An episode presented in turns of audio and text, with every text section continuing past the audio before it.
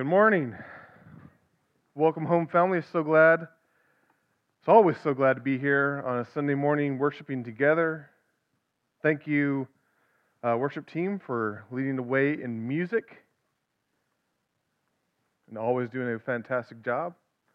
We are continuing our series going through the book of Proverbs. We've kind of laid the groundwork before for a couple of chapters, talking about how the fear of the Lord is the beginning of all wisdom, talking about how sin entices us away from following God's ways, but that following God's ways, there's blessings that come from the wisdom that He gives us. We've talked about how um, we started talking about how uh, I'm now what's the fifth one? Oh yeah, we talked about how we shouldn't lean in our own understanding, but on God's own understanding. And then for, like last week, we started kind of talking about these topics that the book of Proverbs talks about and addresses, and the first being that we hit was adultery or sexual immorality, everyone's favorite topic. And so we hit that, and now we're going to today talk about some practical wisdom for everyday life, which is how does God view and expect us to view work? How should we be good workers and how should we practice our life diligently before the face of God? And so that's where we're going to be going this morning. But before we do that, let's go to Him in prayer. Dear Father, thank you so much for your word. That we can gather together as your people, we can read it, we can understand it, we can see how you give us wisdom for daily life. Wisdom based on your knowledge and your nature and your holiness wisdom based on the salvation that we have in Jesus Christ, that we can follow you as you direct us. So, Lord, I pray for this time as we open up the word, your word, that you bring it to life in our hearts and minds, that we can follow you where you direct us, that we can know you as you reveal yourself to us, that we can be your people as we diligently apply your word to our life. Lord, I pray for everyone here. Uh, give them ears to hear I pray for myself that you give, you, you speak through me, that it's your word that's heard um, more important than anything I could say. Lord, we love you, we seek you, and pray all these things in Jesus' name. Amen. The alarm goes off on a Monday morning, and typically, probably a lot of people feel a little bit of dread. Another week has arrived, another time of just maybe having to do something you don't enjoy that much. There's a dread that's associated commonly with many people when it comes to work. Some people love their jobs, and that's great. But then there's always a dread that comes with other things. If you don't hate your job, it tends to be you might not like the fact that you have to do laundry every week. Or when the summer hits, you have to mow grass, or you have to keep on taking care of stuff. There's this thing with work that just kind of can get you down. Maybe I'm alone in that, but it's true. People have this complicated relationship with work. This really came home really early to me when my first job, when I was uh, working fixing up houses between renters and fixing up uh, things like that. And we had a low time, and so the person who managed me and my brother, who worked together, kind of loaned us out, farmed us out at the lowest bidder. And so we went and dug out a crawl space from this lady in her house that was too, uh, the crawl space was too small, so she could not get termite insurance. So here come two doofuses with hand tools crawling under a crawl space, digging this out. Bucket load by bucket load of dirt. And I was in junior high at the time, and I remember sitting there going, This is not how I want to live my life. As I'm under the crawl space, spiders crawling over me, and just little by little bit doing that. That's just a, a wake up call sometimes I think maybe most of us experience in some form or not with different forms of work because humanity's relationship with work is weird. At some point, it uh, can be so fulfilling. You do a good job. And you're like, look what I've done. You, you've mastered something and you produce something, or you just had a good day where you can see production happening. It can be so fulfilling. But at the same time, the same task can be so terrible as you feel like you have to do them again and again. We have this weird w- relationship with work. At one point, it can be fun. You actually get bored if you're not working and you want to throw yourself into it. And it can be fun to do a project, but at the same time, it can be so draining to have to get up and do what you're called to do? Was it meant to be this way? This strange relationships that we have with work, was it meant to be this way? What has gone wrong in our human makeup that we live in this? Well, the Bible gives us an answer, and the Bible actually tells us how we should view and approach work and how we should actually honor God in that. And when we read the book of Proverbs, we see this again and again, this theme about how we should actually be hard workers. We're going to hit two, uh, actually three different passages in the book of Proverbs, starting in Proverbs 6, and then we're going to go to Proverbs 21, and then Proverbs 24. But the main passage that we're going to be on is Proverbs uh, chapter 6, verses 6 through 11. You can follow along on the screen or in your Bible as you will.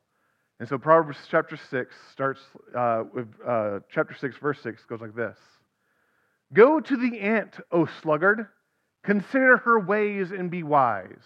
Without having any chief, officer, or ruler, she prepares her bread in summer and gathers her food in harvest.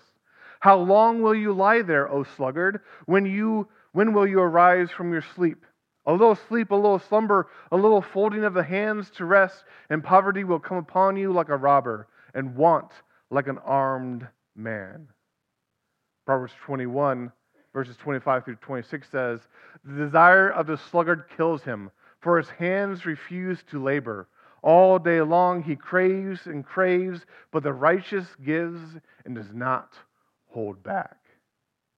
Proverbs chapter uh, 24, verses 30 through 40, 34 say, I passed by the field of a sluggard, by the vineyard of a man lacking sense. And behold, it was all overgrown with thorns. The ground was covered with nettles, and its stone wall was broken down. Then I saw and considered it. I looked and received instruction. A little sleep, a little slumber, a little folding of the hands to rest, and poverty will come upon you like a robber, and want like an armed man. We could have read many, many, many more verses in the book of Proverbs about work, about how we should approach it, about this character introduced to sluggard, but we just I just limited it to these three passages. But what are we supposed to take from this? What should we learn about how God views wisdom or about how God views work? And I just offer the simple suggestion that what I pull from this is be wise, work hard. There's actually an understanding that God gives his people that to be wise includes hard work. To be wise in his ways includes actually be diligent in what you're called to do and be responsible for that. We should be wise and work hard. That God gives practical wisdom for living life in this world, and part of that is that when we have a task at hand, when we have to take care of responsibilities, when we're called to produce or we're called to take care of people, we should be working hard in that. And that's part of what it means to be wise in this world. Be wise, work hard. This is based off of the biblical work ethic. That the Bible approaches work in a particular way. And when we read the Bible, we see this, and it's ingrained in all the biblical instruction for how people are supposed to work. And we see this biblical kind of work ethic being built from the very beginning. For work was created good. Some of us doubt that sometimes in the midst of work. But work was created good. We see this way back in the first uh, part of the Bible in Genesis chapter 2 when he created Adam and Eve, when he created humanity in Gen- uh, chapter, uh, uh Genesis chapter 2, verse 15. It says, The Lord took the man and put him in the Garden of Eden to work it and keep it. Before anything wrong happened in the world, in paradise, the man had a job. Adam and Eve weren't just lounging around drinking pina coladas as they looked upon this, this, this wonderful garden. They had a job. Adam, in particular, had a job. He was to work the garden, he was tending the plants, he was tending the animals, he was to keep it, which really means to guard it. He was to secure its borders, expand its borders. He was given a task from the very beginning. Work was good. But it didn't stay like that. The relationship with work gets more complicated because we don't have to read that much further to see what happened in Genesis chapter 3 when Adam and Eve sinned, when they rebelled against God, when they took of the fruit of the tree they were not supposed to take from and ate. Sin entered the world, sin fractured relationships. Relationships with God, first and foremost, relationships with humanity as husband and wife, were the relationship was fractured, but also humanity's relationship with work was fractured. And we see this in how God pronounced the curse on Adam. He says, And to Adam he said, Because you have listened to the voice of your wife and eaten of the tree of which I commanded you, you shall not eat of it. Cursed is the ground because of you. In pain you shall eat of it all the days of your life. Thorns and thistles it shall bring forth for you, and you shall eat the plants of the uh, and you shall eat the plants of the field. By the sweat of your faith you shall eat bread till you return to the ground, for out of it you are taken, for you are dust, and to dust you shall return. That explains why we have this weird relationship with work. On the one hand, why can it be so fulfilling? Why can it be fun? Because we were made to work. God made it good. He made it part of our DNA to be in work. Why does it come such a struggle sometimes or it feels such like a drag? Because it's been fractured. That relationship we were made to enjoy has been fractured because of sin, and now by the sweat of your brow you work. And it becomes a drag. It's not that fun anymore. That's the biblical work ethic, the ground, this uh, understanding of how work happens in this life, explains our relationship with it. It explains so actually the ills of society when you see so many people wanting not to work anymore because they're living that reality of this fractured relationship with work. It explains how sometimes when you're not able to work, you get bored and idle, and it's not good for your mind or for your health. Why? Because you are made to work and you should be proactive. It explains these things. That's the foundation the Bible brings to our understanding of work before we even talk about what Proverbs talks about on how we should approach work. That we are made to work, but at the same time, it's going to be hard because of sin. And the wisdom of God knows it's going to be hard because of sin, and so he brings the wisdom in Proverbs to push us, people who believe in God, to actually see how we're supposed to be diligent even in the midst of hardship with work. And so when we read Proverbs chapter 6, there's an appeal to nature. The writer of Proverbs says, Hey, go to the ant. Look at the ant. This small little creature is diligent. It never stops working. It harvests. It, it does all these things to actually uh, be a productive ant to feed itself and the colony. And how good it's like this, this, this appeal to the general revelation of God, that God actually has ordered the world in a way that makes sense, that you can look at the ant and say, oh, yes, the, even the ant has to work. Even the ant has to work to take care of itself and its, its young. This is understanding that this, this kind of appeal to the ant actually has wormed its way into the common ethos of our, of our minds because if you grew up uh, reading Aesop's fables or, or kind of the cartoon versions of them, there's even one of those that is the ant and the grasshopper. It's a tale that comes straight from Proverbs, how the ant was diligent and it harvests its, its food. It's prepared for winter. And the grasshopper, at least the cartoon version that I saw when I was a kid, played its fiddle and was just lounged around all day. But then when winter came, it goes to the ants like, hey, give me some food. I'm starving. And the ant's like, I harvested. You lounge around. I guess you're going to starve this winter. Very kind of dark tale for a kid to re- listen to. But it's, it's true. Or if you're of a more modern generation and you grew up on Pixar, just think of the Bug's Life. What is the tale there? The ants harvest. Why? Because those grasshoppers are going to come and take what they harvest. They're just going to party all day and all night for the season and then come and take it. It's the same kind of tale. But it's this appeal to nature that people can look at how God has ordered nature, how He's ordered the physical world, and we can learn wisdom from it. That we're called actually to take lessons from work from the ant. That they're self motivated. They don't have to be prodded to work. They don't have to be told to work. It says, you know, consider her ways, like without having a chief or officer or ruler. They're working. They don't have to be prodded. They're self motivated. Know how to. They're working. They're gathering. They're making bread. They're preparing for the, the harvest. And so there's industry there. There's diligence there. There's actually planning and foresight that goes there. That they're looking towards the future and say, we work now so that we're taking care of later. It's this appeal to God's order that we can learn from and become be uh, wise because of it. Because God says, hey, look, this is how I made the world. Work so that you're taken care of. Work so that you're not a burden to others. Work so that you can actually have enough to eat when winter comes. It's interesting if, uh, if you go to the Septuagint, which is the Greek translation of the Old Testament, that uh, a lot like that um, it adds actually a whole verse to this section. Section. Some scholar thought, hey, I need to explain this from a different angle. And so there's addition of, and go to the bee and learn how diligent she is and how seriously she does her work. Her products, kings and private persons use for health. She is desired and respected by all.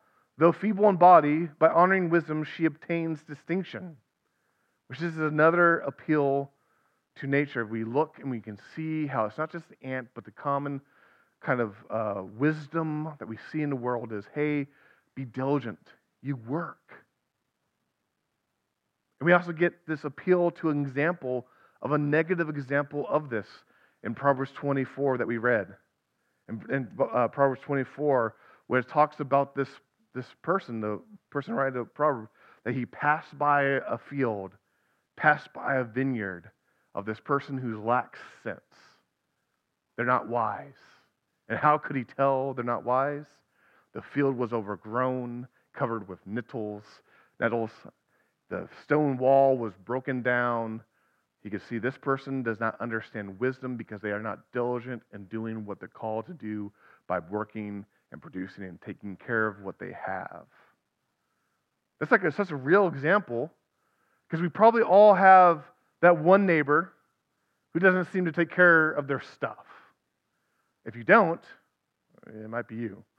But we, it's like it's, there's, so there's a place up in Mountainburg that we go to my, my parents have, and we drive by, and you know it's, it's this house that the, the grass is always almost like man high. There's broken cars in like every single part of the lawn, and we look at that and you're like, what is going on with that? You're scared about even what's going on inside the house. But that's just a common appeal that when things are plain to see that are not taking care of business, they're not doing what they're called to do, they're not maintaining things, it makes this big question in your mind who is there? They obviously don't understand how they're called to work and take care of the things that God has given them.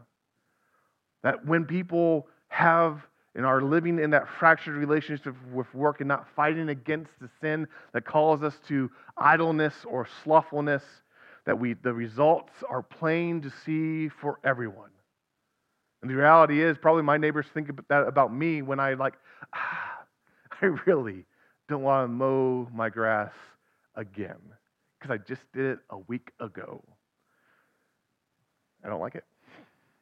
But that's the struggle we have that sin tempts us and lures us to not fight against this, this um,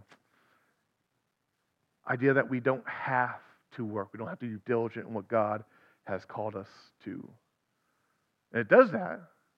Proverbs does that by introducing us to this fellow or this miss, the sluggard.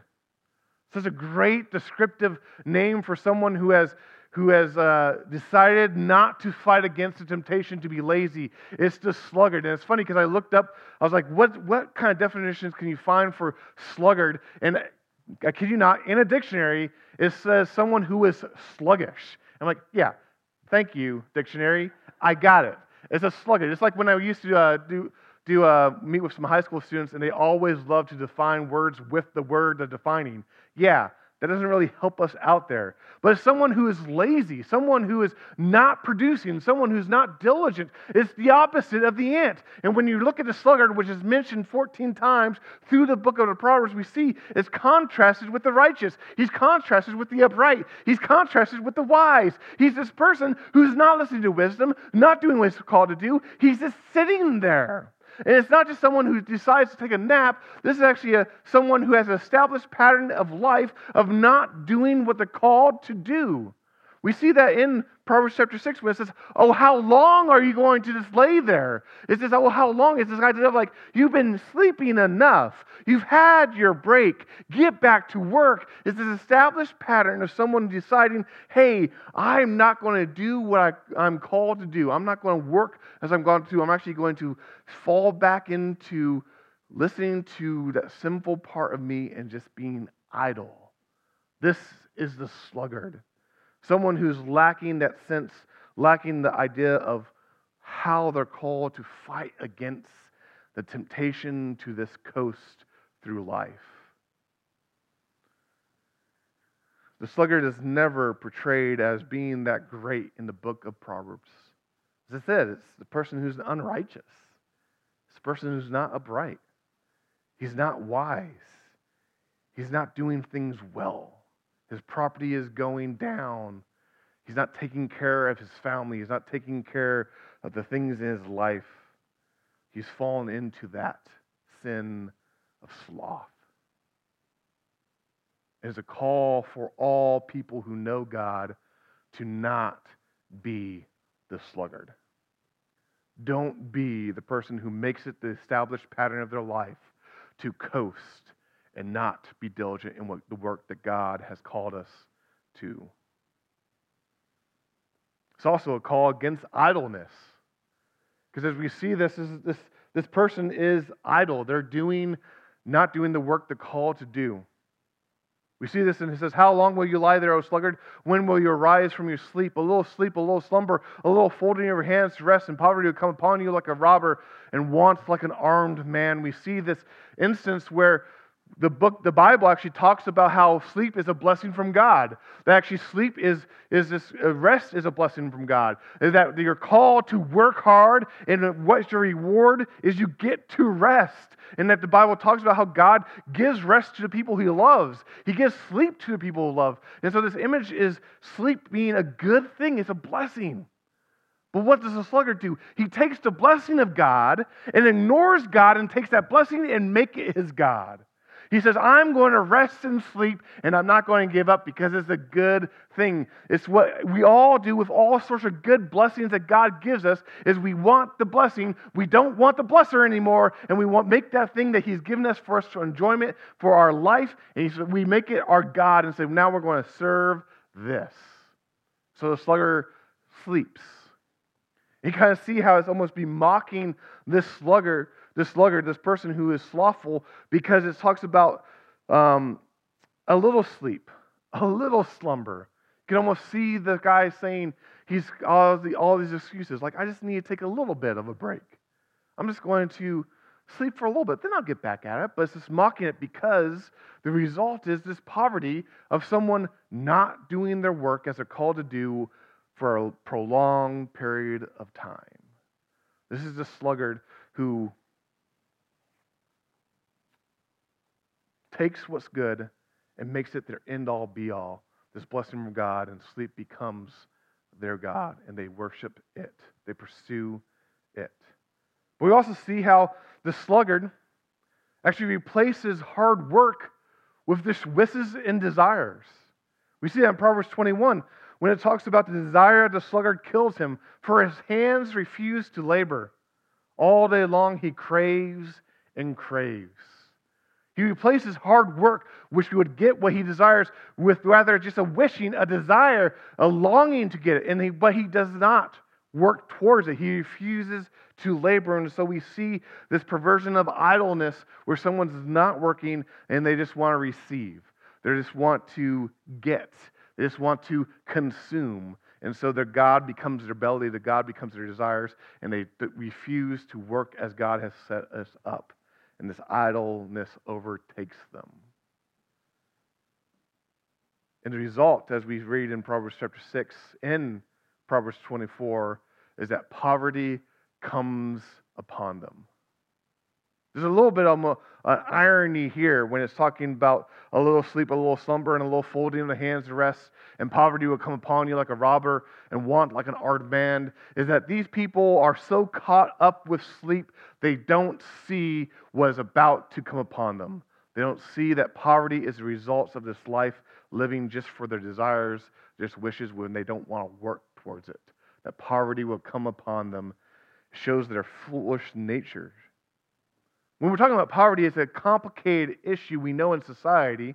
And the Bible and Proverbs really paints the picture from this one angle that those who don't work end up in parvish, in parvis. I can't speak right now. They end up poor. those who don't work. But the reality is, the whole Bible speaks to this from other angles. We realize and can understand that when we read the minor prophets, when it criticizes people who are putting down the downtrodden, who are not giving wages to the workers, we realize that poverty is a bigger issue. But the truth is, this is still true. You work to, to get, you work to be not poor. And also realize that we're called to justice and working against systems that might keep people downtrodden. But when we read Proverbs, we see this fact that to be wise, to be who God has called us to, to, to be, we work hard. Be wise, work hard. That's what Proverbs tells us our relationship to work should be. But that's not the end of the story. Because right now we just got a good pep talk to on Monday morning wake up and go to go to work with a smile on your face and get after it. But we know that won't last us. That actually the, the urge or the call to fight against being slothful can only keep us going so long. That when we bring the message of the gospel to work, we see how there's a total reframing of work that should take place in our life. For as we know who Christ is, it changes our whole stance towards all of life, including how we work, whether it's in your job or at your home or wherever you manage how we work is reframed by the gospel. One of the things is that it takes the spotlight off of us and our desires and puts it on other people. And we can see that even in Proverbs chapter 21, where it's talking about the sluggard who does this kind of pursuing his desires and his cravings. And it says, But the righteous gives and does not hold back. That one of the primary things that kind of changes when we reframe our work through the lens of the gospel, through the lens of God's wisdom, is that we don't long, we no longer just work to get for ourselves, to produce for ourselves and take care of ourselves. We actually work to give. Actually, we work to be generous. That when God calls his people to be generous as he is, we work hard so we can do that. We actually work hard with a mindset that when I work hard, I'll have a stockpile that when someone, even when they're lazy and have gotten themselves in trouble, I can show grace to them and love them and help them in their time of need. That we are called as Christ followers, we're called as God's people to have this reframing of work. That we're called to work hard so that we can be generous and show God's heart to people in need reframes it, gives it a different meaning. It can keep us going even when it gets hard because we know that God can use how we can work hard and how we can be generous people to help the spread of the gospel and soften people's hearts to his truth. But then also, we've already read this morning about how the gospel reframes work in Colossians chapter 3, when it says, Whatever you do, work hard, work, work hard as if for the Lord and not for men, knowing that from the Lord you receive the inheritance as a reward. You are serving the Lord Christ. That when we know the gospel, when we understand who Christ is, our relationships with work is reframed as we realize, yes, we might be going to a job where we're working for the man. We might be getting up and we're doing laundry and we're serving our family as we take care of the house. We might be doing work on our, on our property just for ourselves. But yet, there's someone we're working beyond, for beyond that. We're not just doing those things for this person or this thing for this person or this for ourselves, but in everything we do, we're doing it for Jesus. That actually reframes our mind when we actually want to be a good worker. We want there and to be diligent in what we do. We take our examples from nature. Yes, we take our examples and negatives of how people can be slothful, but we look at this and say, if I truly believe my whole life is lived before the face of God, that He looks upon me and, and, and loves me and calls me to be His out in this world, it pushes us to reframe how we see even work itself. That we work for God in everything. That when we go to work, when we're taking care of our house, when we are loving people, as we when we're doing things that might be pulling us down, we do it and we're serving God in the midst of it. That's the outworking of the gospel in our lives that reframes how we see work. It actually gives meaning and purpose to every task that comes into our hands. Meaning and purpose is there no matter how small the thing is, no matter how routine it is. We're called to work hard at it as if for the Lord. The gospel reframes it. We're called to be wise and work hard. So, what should we take from this understanding when we read Proverbs about work and how it, how it addresses our lives? It's a call for all Christians, all people who believe in God, to use what God gave you in responsible ways and be active in life. We're not called to just sit back and let life happen to us. We know that in our faith, and we know that in life, and in relationships. It is also true in how we relate to work. We're called to be active and proactive, to be actually doing what God has called us to do, using what He has gifted us with for His glory. It's also called, I believe, to be generous. That when the church operates how it should operate, people work hard so they can be generous and people are taken care of. That actually we work hard and we, we, we, we get our rewards from working hard, but we don't just hoard it like some person is sitting on a treasure chest, like you know Scrooge McDuck who dives into a pile of gold. No, we work hard to give. That when we see people in need, when we see people who are in want, when we see people who need a helping hand, we have worked hard so that we can be generous with what God has given us. That when we see missionaries going overseas who need help to spread the word of God, we've worked hard so we can support them to do this mission. In all these different ways, we're called to be generous with what and work hard so that it's not just about ourselves, but we actually extend a helping hand to those who are in need. And then we live with meaning on every single task as we mm. look upon it and say, God has placed me here right now for the reason that He knows. And we work hard in it, knowing we're serving God in whatever task is before us.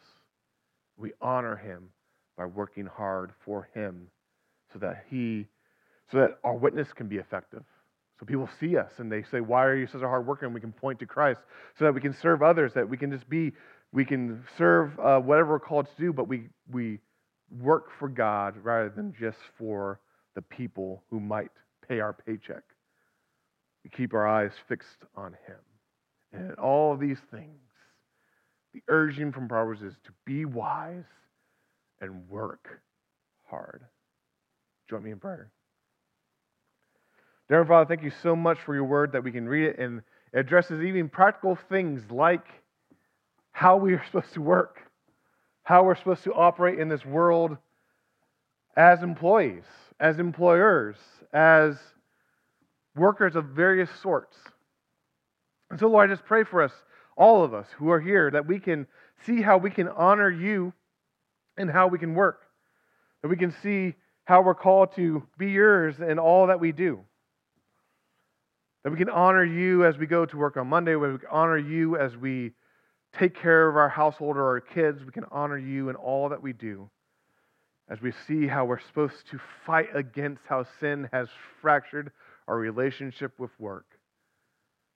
And keeping our eyes fixed on you as you have given us grace to live each day for you. Lord, I thank you for who you are. I thank you for your word. I pray all these things in Jesus' name. Amen. Amen. If you would like to stand with us in this last song, I invite you to do that now.